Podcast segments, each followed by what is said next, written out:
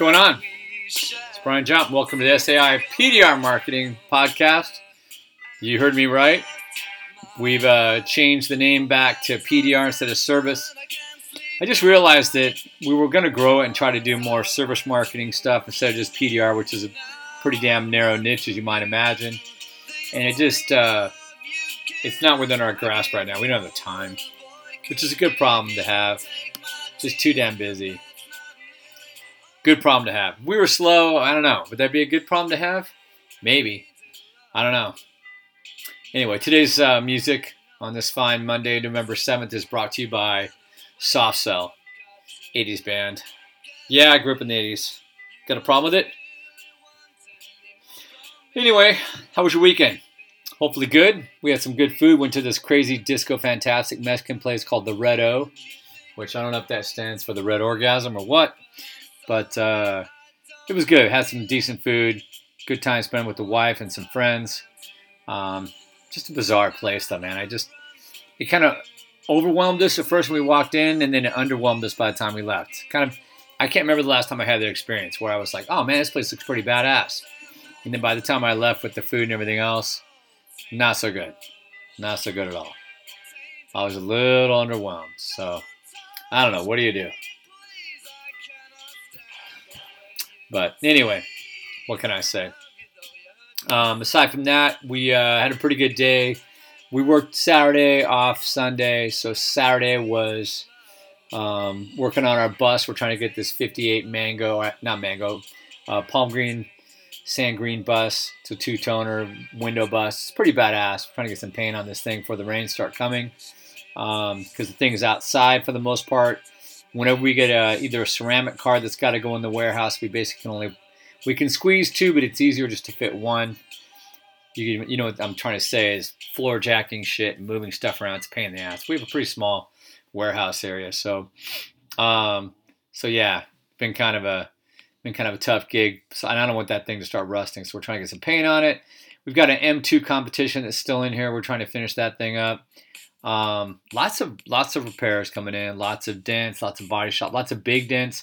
Had a fantastic brand new Model S what do you guys think of that Model S with the yoke style steering wheel, like the Formula One steering wheel?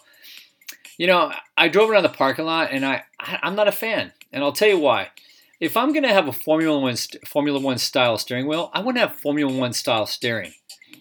Now, if you don't know what that means, what that means is I want to have um, basically lock to lock. I don't want to have to turn that wheel over and over again. Have you ever tried turning a yoke wheel? That was so stupid that they did that. That thing should have had sensitive steering to where you go 180, you're full left, and 180, you're full right. Not I have to turn the wheel over and over again because you're missing half your steering wheel.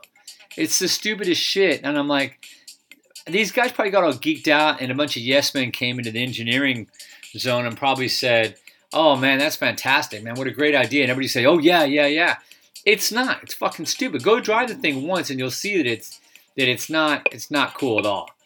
So anyway, if you hear some whining going on, we get the bulldog here today. So he gets kind of whiny sometimes when he doesn't get what he wants. I don't even know what the hell he wants right now, but I'm sure it's something ridiculous. But uh, anyway, yeah, Sheriff the bulldog, the shop dog. So yeah, so that that Tesla was had a thrashed aluminum fender. Vadim, our Ukrainian immigrant slash uh, kind of I don't know former student, been kind of coming in for some extra help and make a few extra bucks for his family, which we're trying to help him out as much as we can, do our part for the Ukraine, and, and just the people realize what really matters at the end of the day. It's not the country, it's the people. Um, so he came in and, and kind of got to observe and, and kind of sit sit uh, and help a little bit, help, help just kind of be my my apprentice, so to speak, and got to watch a thousand dollar repair come out in about two and a half three hours. So that thing was had some deep. I don't know what hit this guy's fender. Of course, they didn't leave a note, but it looked like like meteors came from the heavens and just freaking jacked this fender up. Luckily, it didn't break the paint, but um, we're talking a 22 or a 23 Model S. It was it's a really super nice car. they have changed their leather. Their pleather has gone away. They actually have real leather now. Um, this thing had carbon fiber. It was it was just sick. It was a real sick car. So you had that come in. Um, a few others couple repeat customers. We had an Audi uh, A4. those damn top door braces suck balls. But they have some new holes holes now at the edge of the door. You can pop off like a rectangular cap and get into that bracer. It's a little bit better than what it used to be, which meant pulling apart the door panel and using a hand whale tail, which sucked balls too, on an aluminum door. So anyway, um, yeah, it's just so a lot of good stuff, man. So anyway, um, moving upward and onward. Today we're going to talk about the power of vehicle history reports. We've had a lot of people coming in with either big dent removal damage or dent and paint damage, and there are a lot of them at the cusp of their deductible. So they're right around. And when I say big, I mean they're thousand bucks, give or take. So let's say anywhere between 800 to 1500. And the average person seems to have, from my my uh, field experience, my survey, about a thousand dollar deductible. Yeah, there's some with zero, some with 250, 500, blah blah blah. But it's either 500 or a thousand is kind of the norm. Every now and then I'll get somebody that's got a two thousand dollar deductible, which I always find interesting. But nonetheless, um, so we've had a lot of people this last week. Um, and granted, I've only been back since basically Wednesday. We flew in Tuesday night from Kauai. Uh, that was a hell of a vacation. I only four or five days, and I just like I said, I mean, I won't get off topic, guys, but you got to get over there and check it out. Um, so all these people were having these conversations about insurance. Should I? Shouldn't I? Not. What are the advantages and disadvantages? Let's talk about it from your advantage first. Okay. The thing with, with insurance is normally it's going to be more work for you because you're going to have to get approvals and you're going to ha- probably have to do supplements because whatever's approved, you're going to have to go back again and prove what you want and need to get paid and deserve to get paid for the job. So what does that mean? That means time. So more work because you don't just get a one a single approval from one person like the owner. It's usually one or two people from the maybe more from the insurance company. Um, give an example. We just had a customer. He had no choice. He was hit from a, a fire battalion chief in the back of his car. We fixed the back of this car three times now. It's just bad luck. I told him to sell it, but we had to get all this shit approved, which took about a week and a half because they're out of state insurance company. And then we had to get paid. And of course, they sent the check to a wrong address, sent it to the freaking insurer, not even us. So we're out $4,000 in parts for this Hyundai Santa Fe turbo, apparently. I don't know if there's such a thing, but whatever. The owner's got these turbo stickers all over it. And and like I said, it's just a pain in the ass. We're done. The customer's got their car back. We still haven't gotten paid. You know, we're out for the parts, we're out for an alignment, all kinds of bullshit. Now, if the if it was customer pay, I would have been paid. I would have had the parts prepaid, which we do hit up insurance and ask to get prepaid, but it doesn't always happen. And less hassle going back and forth my administrative time. So you see my point. What's better for you? If the money's similar, go no insurance all day long. Go cash pay. It just makes sense. Now, if you can get more money with insurance nowadays, you got to freaking fight these guys tooth and nail because I just, I don't know, man. They've never been more ferocious. You know, they're trying to squeeze parts and this and that. No, we don't pay for this. We don't pay for that. All right, fuck it then. I'll just tell the customer just to go call somebody else, or whatever. And that's what they want you to say because they want to use their DSP, their direct service provider, who A is going to get them even a better deal because they're getting volume work from that insurance company.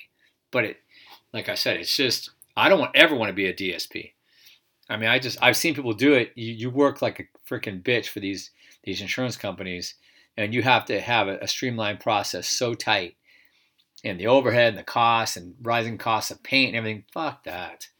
You know, for PDR it's one thing, but for for a body shop, fuck no. So anyway, so what's best for you is to go no insurance.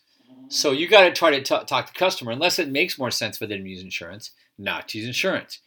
And that's why I talk about vehicle history reports or Carfax or whatever brand you want to use.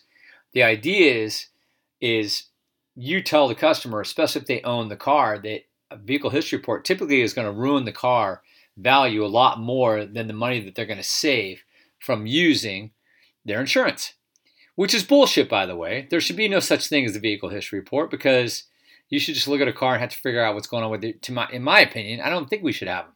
I'm anti, but that's because probably because I'm in the business.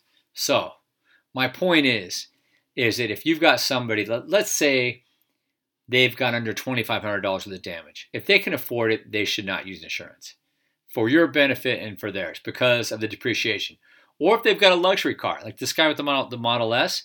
If I think honestly, if he had anything less than five thousand dollars damage, I would not use insurance because the amount of money he's going to lose on the value of that car, saying it was in an accident, you know, or hit a bus or whatever else, you know that that that's a problem. So let's go through this step by step. Okay, if you can keep estimates, and this is just my experience, I'm just a flea on the big globe. Your your mileage might might might vary, but if we can keep the estimates into the deductible, or no more than about three to four hundred dollars over or less, you're going to notice you won't have much resistance from the insured. Okay, it just won't happen. It that's just the way it is. Hear that bulldog just whining, just whining a lot, whine, whine, whine. So there's that. Um, and then secondly, ask if they own or lease. Now, if they own it, and this goes con- contrary to a lot what people think. If they own the car, I tell them often not to use insurance, and they're thinking, well, shouldn't it be the other way around? And I explain, no. If you're leasing it, who gives a shit? Bang that vehicle history re- report because it's not your car anyway. You're just renting it. You're just renting the car. Okay, that that's just that's just common sense if you think about it. Especially the more value your car is, the higher the, the, the dollar amount because the percentage of value. If somebody's got a five thousand dollar car and it's going to drop ten percent, okay, that's five hundred bucks. Somebody's got a fifty thousand dollar car and drops ten percent, that's five thousand dollars. Five thousand bucks. I mean, that that's a chunk, right? And it could. And it's probably going to be more than ten percent by the. Figure. I've read studies it's closer to 20, 25 percent. That's that's significant. So, there you go and check this out. Just put yourself in the perspective of a vehicle history report for yourself. Imagine this. Imagine if you're buying a car for your wife or for your daughter. And I, I could easily put in sun, but I'm just I'm trying to e- e- evoke emotion here, right? So, and the car that you're looking at shows accident. That accident, guys and gals and lizards and rabbits, that accident, in fact, could have been just a simple door ding, a key scratch, or a bumper scuff. And that customer, that car owner prior to you, decided to use insurance. Would you really be scared putting your princess in that vehicle knowing that that was the specific damage? Of course not. But insurance never tells you what the actual damage was. Typically, I mean, they grade it. There's different grades on the Carfax, but they don't. I wish they would say it was a bumper scuff.